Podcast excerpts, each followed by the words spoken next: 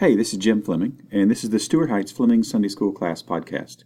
Here, you will find recordings of our weekly Sunday School class, as well as a few other teaching opportunities I get at my church. Now, this podcast is not intended to replace your Bible study, to replace your weekly church attendance, or to be your sole source of spiritual instruction. Go to church for that. This podcast is for members of my class who happen to miss a week here or there and don't want to fall behind. But before you listen to this episode, you may want to go to teachings.gym314.com and download student or teacher handouts as well as any PowerPoints so you can follow along visually and see what we saw in class as well as take some notes. Thanks for listening. Come back often and feel free to add this podcast to your favorite podcast app. I'd recommend Overcast. Now, let's get to this week's lesson.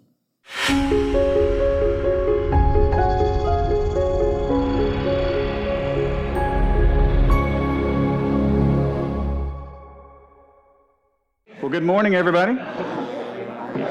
I have to say, and I, I, don't comment on this nearly as often as I should, but this room smells amazing this morning. So, whomever is responsible for, uh, and this is a rare one, but making me want to set Romans aside and go eat for a few minutes is uh, hats off to you. And, and at the same time, uh, for those of you that are not aware, we have several ladies who have just said, we are going to feed our class every single week, and they just make it happen. So, huge thank you to those of you who do that.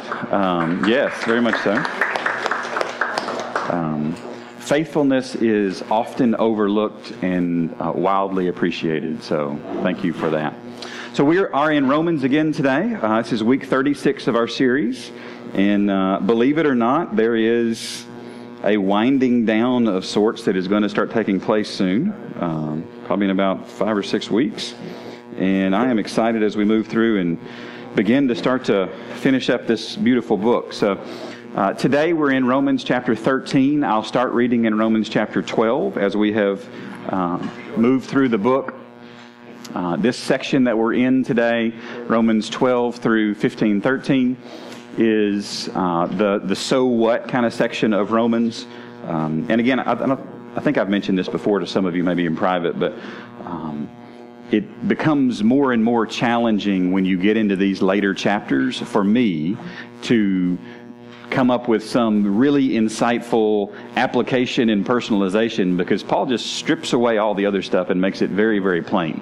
Uh, so he's doing uh, what I consider my job uh, for me. So if you see in the application and the personalization that I have blatantly plagiarized Paul, it is because he has made it very plain. So we're just going to go with that.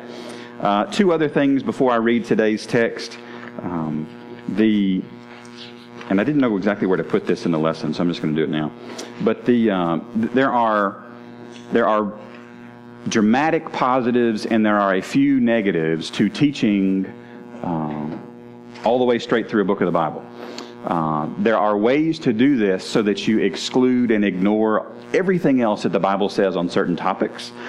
And you can get off and get sideways on things. Paul talks about a topic today that is not the Bible's full teaching on a topic. So we're going to reference a couple other things as we go through.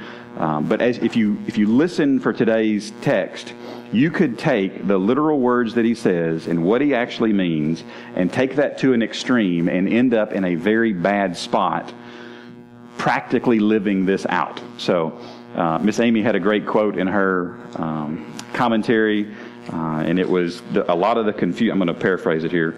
Uh, actually, I found it. Many of the difficulties found in this chapter result from what is read into it rather than from what it actually teaches. So a great line from Hughes that we have to make sure that we're looking at the whole of Scripture, especially when we look at topics as complex as the one we're going to look at today. Uh, so that's one.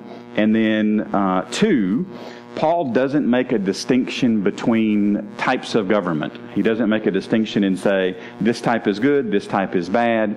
Um, his assumption, I believe, is that this applies to government in general. Now, I do want to pause for a second and somebody describe to me the government that Paul was under when he wrote this letter. So he was under the what government? The Roman government. All right. So anybody know who the emperor was at this time? Who? I heard it. Nero, yes. And Nero was a, let's just play a good cop, bad cop. Nero was a good guy, Nero was a bad guy. Like, I'm going to turn a big toe down too, right? I mean, we're, we're Nero was as, just about as evil a human being as you can get. I mean, I mean, really, really wicked. There are all sorts of stories told about his vileness and his, both from a personal perspective and his, the way in which he governed and the way in which he hated Christianity. Um, so, so have that in the back of your head as we read through this and make sure that we have, we literally put Paul in context as we read today's text. So, so that's kind of my two big, let's make sure we're aware of those things. So let's start with uh, Romans chapter 12, verse 1, and then we'll read all the way through 13, 7. I appeal to you, therefore, brothers, by the mercies of God, to present your bodies as a living sacrifice, holy and acceptable to God, which is your spiritual worship. Do not be conformed to this world, but be transformed by the renewal of your mind, that by testing you may discern what is the will of God, what is good and acceptable and perfect. For by the grace given to me, I say to everyone among you not to think of himself more highly than he ought to think, but to think with sober judgment each according to the measure of faith that God has assigned. For as in one body we have many members, and the members do not all have the same function. So we, though many, are one body in Christ, and individually members of one another. Having gifts that differ according to the grace given to us, let us use them. If prophecy, in proportion to our faith. If service, in our serving. The one who teaches, in his teaching. The one who exhorts, in his exhortation. The one who contributes, in generosity the one who leads with zeal, and the one who does acts of mercy with cheerfulness. Let love be genuine. Abhor what is evil and hold fast to what is good. Love one another with brotherly affection. Outdo one another in showing honor. Do not be slothful in zeal, be fervent in spirit. Serve the Lord. Rejoice in hope. Be patient in tribulation. Be constant in prayer. Contribute to the needs of the saints and seek to show hospitality. Bless those who persecute you. Bless and do not curse them. Rejoice with those who rejoice, weep with those who weep, live in harmony with one another. Do not be haughty, but associate with the lowly. Never be wise in your own sight, and repay no one for evil, but give thought to do what is honorable in the sight of all. If possible, so far as it depends on you, live peaceably with all men. Beloved, never avenge yourselves, but leave it to the wrath of God, for it is written, Vengeance is mine, I will repay, says the Lord. To the contrary, if your enemy is hungry, feed him. If he's thirsty, give him something to drink. For by doing so, you will heap burning coals on his head. Do not be overcome by evil, but overcome evil with good. Let every person be subject to the governing authorities, for there is no authority except from God, and those that exist have been instituted by God. Therefore, whoever resists the authorities resists what God has appointed, and those who resist will incur judgment. For rulers are not a terror to good conduct, but to bad. Would you have no fear of the one who is in authority? Then do what is good, and you'll receive his approval. For he is God's servant for your good. But if you do wrong, be afraid, for he does not bear the sword in vain. For he is for he is the servant of God, an avenger who carries out God's wrath on the wrongdoer. Therefore, one must be in subjection, not only to avoid God's wrath, but also for the sake of conscience. For because of this, you also pay taxes. For the authorities are ministers of God, attending to this very thing. Pay to all what is owed to them taxes to whom taxes are owed, revenue to whom revenue is owed, respect to whom respect is owed, and honor to whom honor is owed. I've got to grab my water bottle because you heard me coughing 19 times through that, but here we go. Thank you. I was laughing because I actually got choked up on if a man is thirsty, give him something to drink. Was like, I wonder if anybody's listening. All right, there we go. but it does seem to be talking about your enemies, so hopefully that didn't trigger something in your mind to jump up and go get me a cup of water. So there's that. All right, so let's take a look at some things. Uh, you'll notice, is there a question that says, Are there any literary or structural observations on your handout today? Uh, no. You know why? Because we're just kind of still in bullet point mode, right? We're just marching through. Here's these list of things to go and to do. So we're just going to continue with the same type of an approach. Um, so if you got your handout, we'll go start to look at what do the words mean. so let's take at a couple of the words here. So, verse 1 there in chapter 13, let every person be subject. Now, the word here is hupotasso. Anybody know where else this word shows up? What's that? Hypocrisy? Uh, no, actually. That's a good guess, though. Uh, it might show up there. There you go. That's what I thought you guys would be all over. But it is it is where the wives be subject to your husband. It's the hupotasso. It's the to put in order. Um, the the blank here though is present middle imperative. So this is not a suggestion. This is a command. This is we are being directed to be subject. Um, and if you look at the word, it's actually it's two Greek words in one, hupo and then tasso. We'll look at tasso here in just a second. Um, but hupo means uh, the under part is to, to put under. All right, so let every person be subject. Now, if you were writing that, if you got to phrase this in English so that it was phrased as a command, is that how you would write it? Because it doesn't feel very commandish to me, right? Because if I want my children to do something, I would not say, let one of you take out the garbage. That's fuzzy. What would I say, Julie? or Anna Grace? no, honestly. Come on. Come on. Come on. Take care of the trash, right? Yeah, just go do this right? And this is not how it is phrased here in English, but this is very much an imperative. Y'all thought I was going to say something crazy, didn't you? That's if they don't do it after I've told them to do it. That's when I say something crazy. All right, so be subject to what? And the next two words, the word governing and the word authorities, they have a very broad range of definitions. They can mean a lot of different things. So this word governing is anything that's above or excels or superior or better or higher or supreme. And that word authority is jurisdiction or liberty or power or right or strength. Um, and and you could you could almost make an argument that well maybe this isn't talking about governments until you continue reading in the paragraph, and then it is pretty much only talking about governmental framework here. So we it's it's translated very well here, the governing authorities. For there is no authority, same word that was used before. There is no authority except from whom? God. Now, think about this again. Paul is writing this, and who is the emperor? Nero. Whew. That's hard.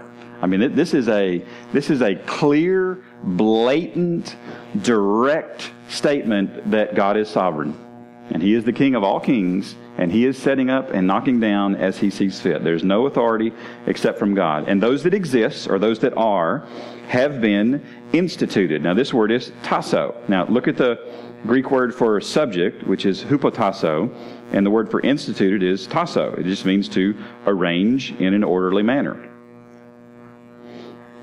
To assign to a certain position, to appoint or determine or ordain.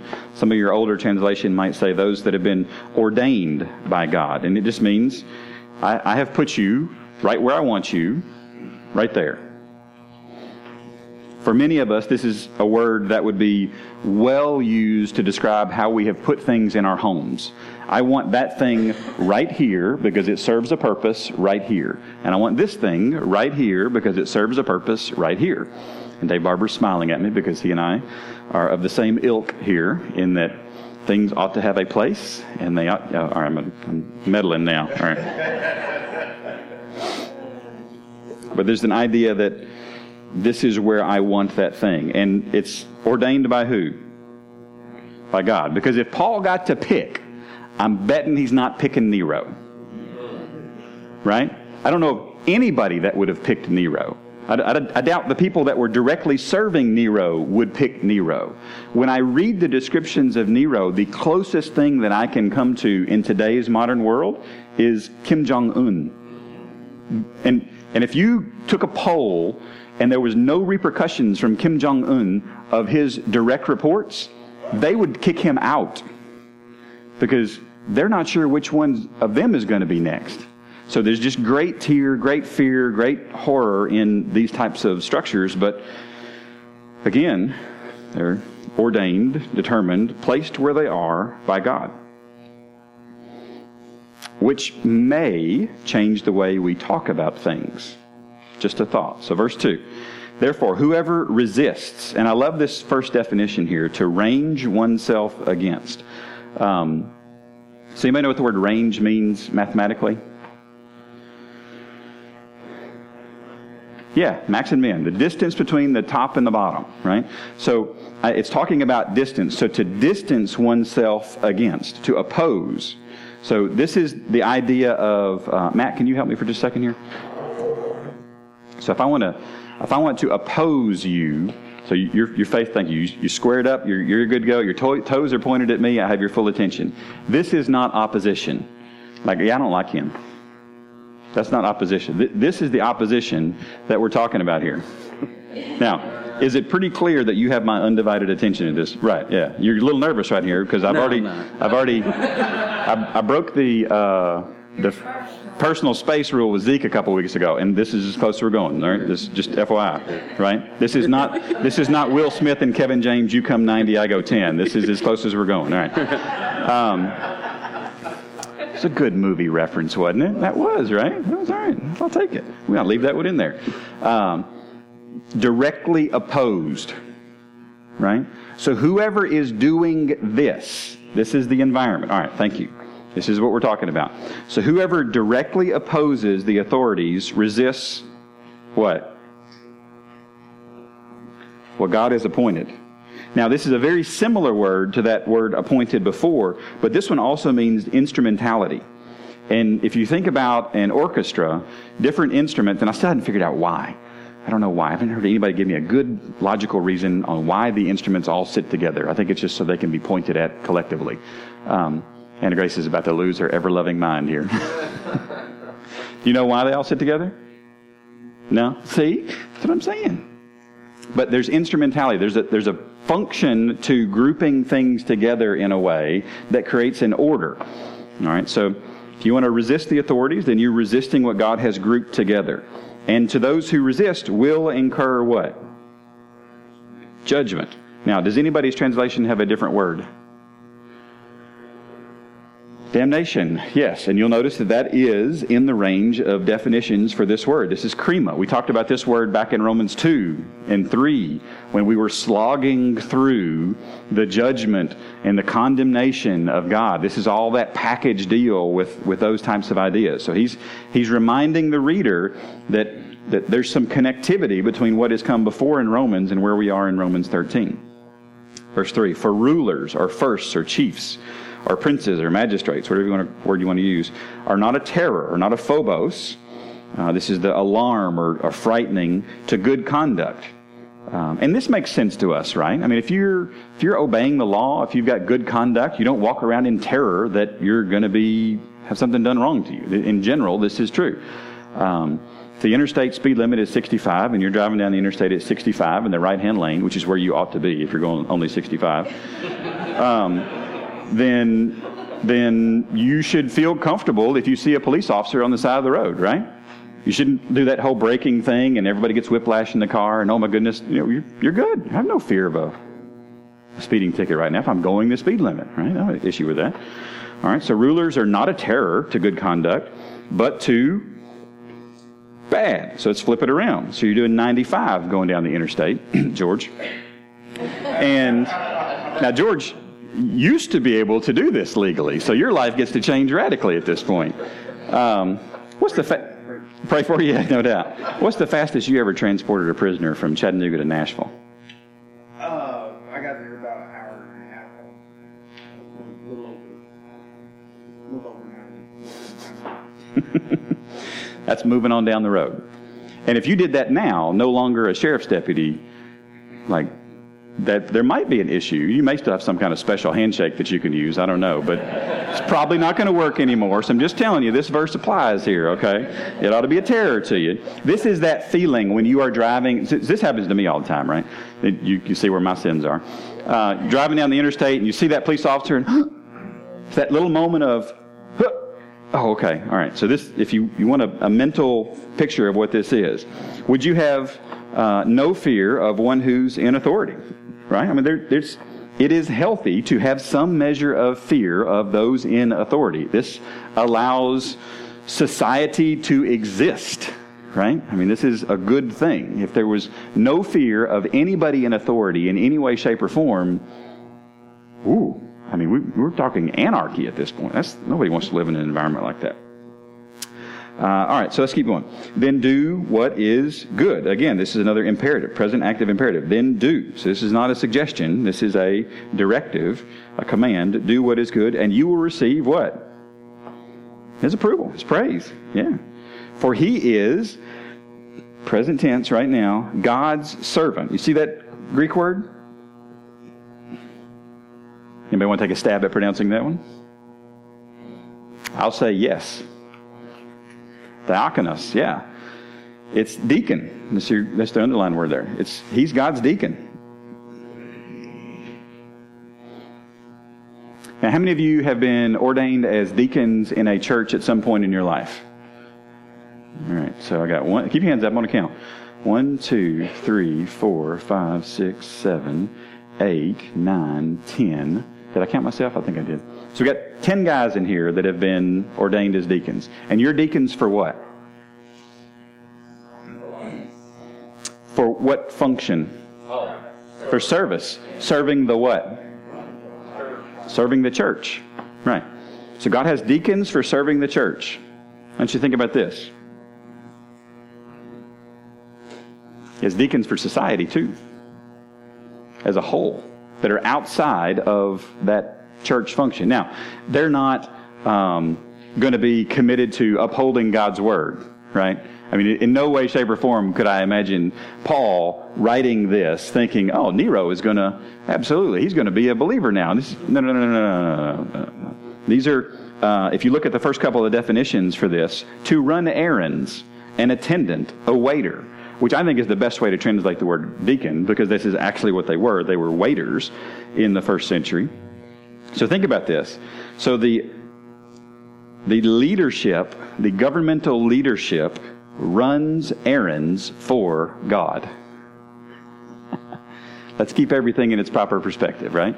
There's one King of Kings and Lord of Lords, and there is no other. All right, so but if you do wrong or things that are worthless or depraved, be afraid, phobeo, right? Be alarmed. And this is a command. So if, if you're doing wrong, you better be scared. Because he does not bear, who is he? This is the person that is in authority, does not bear or, or wear something, the sword, in vain or without reason.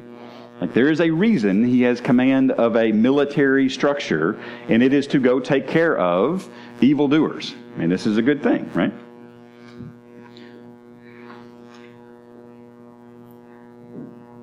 I have been teaching for 20 some odd years and have never had that happen.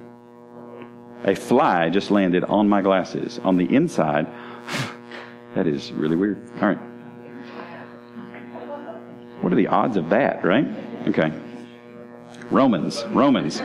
Like that is a really hard squirrel not to chase. You got to give me that, right? I mean, come on. All right. So he is God's deacon. But if you do wrong, be afraid because he does not bear the sword in vain. For he is, just in case you didn't hear it the first time, the servant, the deacon of God, an avenger who carries out God's wrath. Now, this is a different word than the the wrath earlier, the judgment earlier. This is that wrath that um, the judgment was the thing decreed as a result of the wrath. So Paul has now circled back and he's used both the words that we just drilled down on in Romans 1, 2, and 3 multiple times uh, here in Romans 13. So he's the avenger of God's wrath. He carries out God's wrath on the what? On the wrongdoer. Now, this is another thing I don't think that I've ever um, that I've ever seen before in all my Bible study. This English word, wrongdoer, is combining two different Greek words. This is very unusual in English translations. It's combining a verb and it's combining an adjective. The verb is the doer and the adjective is the wrong, which makes sense. I mean, this is a, a great way to translate this. It's wrongdoer, but it's very odd from a translation perspective because we don't typically do this. What we typically get is we typically get multiple English words to describe one Greek word. It goes the other way around. So, just a, a note for those of you that enjoy these things, that's a, a very odd structure in the English. So, verse 5 Therefore, one must be in what? Hupotasso, right? Must be in subjection. This is this is very, very clear. Not only to avoid God's wrath, and that avoid there is the word dia, not only through God's wrath, so not only to avoid going through God's wrath, but also for the sake of, but also going through conscience. Because nobody, I mean, does anybody like to walk around with a guilty conscience all day long? It doesn't make you feel good, right? It's just, you just, something's off. Well, that's right, because God put that there. And He wants you to feel off when something's off. This is a very helpful thing for us to have. Verse 6 For because, so through this, you also, and here's everybody's favorite part, you pay taxes. Amen. Right, yeah. Mitch is like, yes, we need people to pay taxes, right? Um, why, do, why do we need people to pay taxes, Mitch? So you can do tax returns, yes. And you say, bring on complexity, right?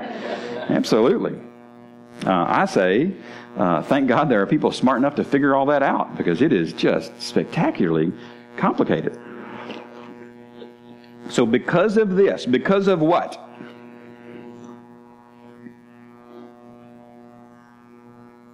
Yes? Avoid by God's wrath, and because of this subjection that we are under, right? He is reminding us we are under subjection. Because we are under subjection, we do these things. We pay taxes. For the authorities are God's what? Ministers. Now, before you think that's deacon again, it's not deacon again. Look at the word there liturgos. What does that sound like when I say it? Liturgy, right? Yeah. And so those of you that grew up in Baptist churches, you may not know what the word liturgy means um, because we have one. We just don't talk about it and uh, advertise it very much. Uh, liturgy is just an order of doing things. It's a, it's a structure, a framework, a, a, way in which things are done. So let's, let's talk about our liturgy real quick for our, our Sunday morning service. What do we typically start with? Some song, and then what do we, we have somebody that says prayer and, and a welcome, right? And then we do more songs, and then we have another prayer, and then we have a there's some type of a preaching or greeting time. Uh, and then there's a offering time and an invitation time and a closing prayer and announcements and that's generally and we we might switch one or two things around every once in a while but that's our liturgy. That's the way in which we do things. So paul says here for because of this you also pay taxes for the authorities are god's ministers. And these are the the people that go carry out the process of doing these things does this make sense because if we didn't have any ministers, who would be in charge? Darla would, Darla would step up and fill the void, yes. There, there would be some of us that would step up and fill the void because the leadership void is awful and it's uncomfortable and it's horrible. And, and until you've experienced a true leadership void, like it's, it's not okay. And so Jay, you're shaking your head really wildly here. You have a little bit of experience in the military, right? Yeah. And um, a leadership, there's no leadership. there's no leader. There's like 9,000 layers. Yes. Yes, a type A personality will take over. And that is good, right? Because we don't need people with guns wandering around what to do. That is, like, that's not helpful for any of us, right? We need lots and lots of structure in certain places. And God is saying, in this, in society, He needs people that are going to carry things out, attending to uh, this very thing. So, verse 7. Now, now he kind of gets, he backs up and he gets more generic. Uh, so, pay or fill up uh, to all what is owed. Uh, to them, taxes to whom taxes are owed, revenue. Uh, the idea here is the the limit or the the finishing of a thing uh, to whom revenue is owed, respect. This is actually the word phobos, it's the word fear. Fear to whom fear is owed. So there's uh, somebody mouthed, was it you? You mouthed uh, respect earlier when we were talking about uh, authorities. Absolutely. There's a, there's a fear and respect go hand in hand. So fear to whom fear is owed, and then honor, and this is the word for money, money to whom money is owed. So we don't get out of not paying what we owe. This is part of what a Christian is supposed to do. So, are there any uh, repeated words in this passage at all? The answer is yes. There's quite a few of them. So, fire away. Stare at the text. What are the repeated words? Wrath and taxes, yes. I was wondering where taxes would show up. Servant, yes.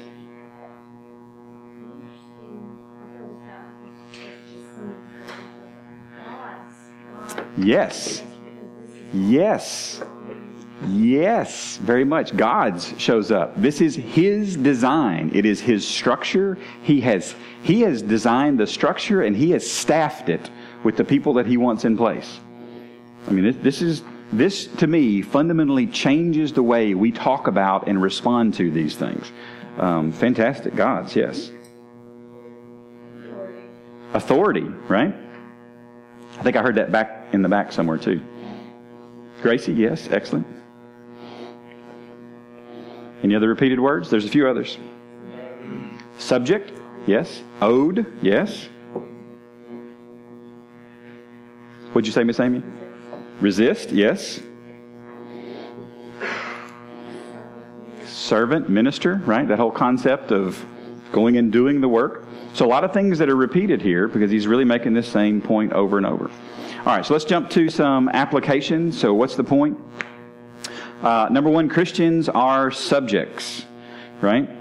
Does this make sense? Does everybody understand that, that we have a subjection? Who is our first subjection to? God, right? And when we get this out of order, we get all sorts of problems that occur. I am first and foremost not a citizen of America. I am first and foremost a citizen of the kingdom of God. Right? So let's make sure we get our citizenship correct. So Christians are subjects to God first and to several other things later, government included. So what do we do with that? I'd say number one is submit. Right? Christians are commanded to submit. This is this is our role and our function. Um, and that's not a dirty word. This is a good thing. This keeps order and structure in the world. All right. Number two, Christians doing good have nothing to fear. So, what do you think we ought to do with that? Do good. Yeah, this is not overly complex theology today. This is good reminders of doing what we ought to be doing. Hmm? And then number three, Christians should pay what Christians owe. So, what do you think, Jay? We got two blanks here. Pay up. Yeah, pay up. If you owe it, pay it. If you need help, see Tim Archer. Actually, see Mitch, because Mitch does everybody's taxes. He knows who's wealthy, and he can point you in the right direction. So that's the. Sorry. There's probably some kind of like attorney-client privilege there that you can't divulge that. So, there's a whole lot, yeah. So don't don't go see Mitch. Don't put that on him. He's a good guy, but do go see him to do your taxes.